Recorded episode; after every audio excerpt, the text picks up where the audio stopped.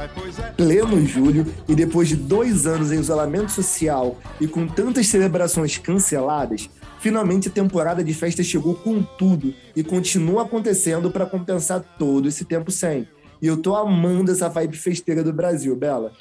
É, Renan, mas as festas populares brasileiras são muito importantes para a identidade, autoestima e sabedoria do nosso povo. Não é celebrar por celebrar. Tem todo um contexto artístico e cultural do nosso povo através dessas manifestações. Verdade, Bela. O Brasil é gigante de praias, sabores, culturas, tradições, dividido em suas cinco regiões e com cada região tendo um passado diferente para celebrar suas raízes em festas tradicionais.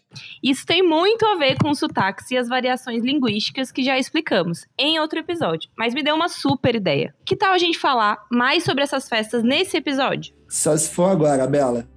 Eu sou o Renan. E eu sou a Bela e está começando mais um episódio do Um Dia Pode. Roda a vinheta.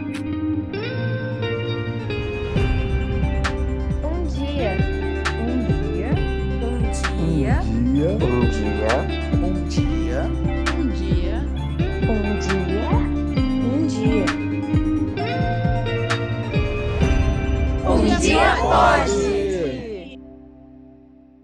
Bela, se a gente parar para pensar na diversidade cultural que tem com os diferentes costumes de uma sociedade, por exemplo, vestimenta, culinária, manifestação religiosa, entre outras tradições, o Brasil, por ser um território muito grande, apresenta diferenças climáticas, econômicas, sociais e culturais entre cada uma de suas regiões.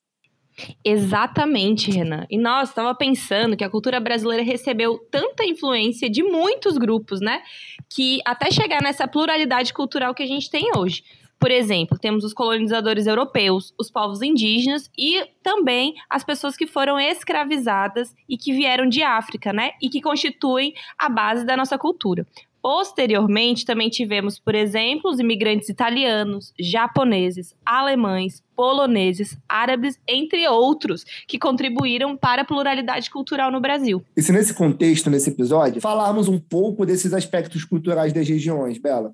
Nossa, eu super top. E eu já quero começar falando da região Nordeste, porque é onde eu tô morando. Porque, para quem não sabe ou não ouviu, né, o nosso episódio de aniversário, eu tô aqui plantada, gente, em Açailândia, no Maranhão. Boa, Bela! Uma região tão marcante, rica em manifestações culturais como as danças e festas, como Bumba Meu Boi, Maracatu, Caboclinho, Carnaval, Ciranda, Samba de Coco, Terno de Zabumba, Marujada, Rezada, Cavalhada e Capoeira. Nossa, Renan, mas você já falou muito, acabou esquecendo de um, que a gente não pode esquecer: o frevo.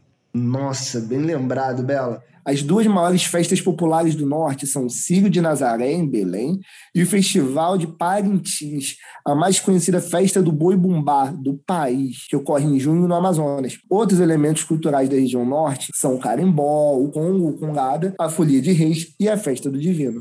Ai, que delícia! Eu já quero celebrar. Outra cultura bem diversificada é a do centro-oeste brasileiro, influenciada principalmente pelos indígenas, paulistas, mineiros, gaúchos, bolivianos e paraguaios. São manifestações culturais típicas da região. A cavalhada, e o fogaréu, no estado do Goiás, e o cururu, em Mato Grosso e Mato Grosso do Sul. Literalmente um segura, peão!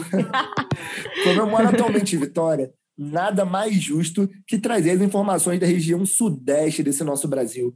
Os principais elementos da cultura regional são festa do divino, festejos de Páscoa e dos santos padroeiros, congada, cavalhadas, bumba meu boi, carnaval, peão de boiadeiro, dança dos velhos, batuque, samba de lenço, festa de Iemanjá, folia de reis e caia-pó.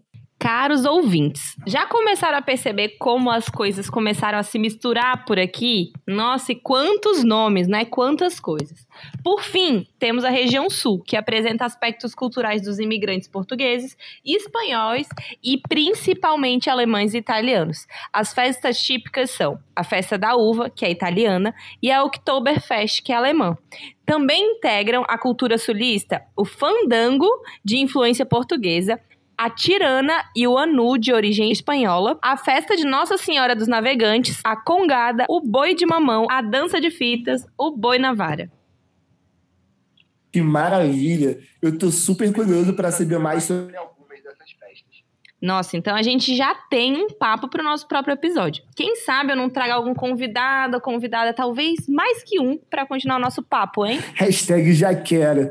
E aí, galera? Gostaram desse episódio? Comenta lá no nosso Instagram, arroba um dia pode, sem eu e no final. E segue nosso TikTok. Até mais, galera. Até mais! Um dia. Um dia. Um dia. Um dia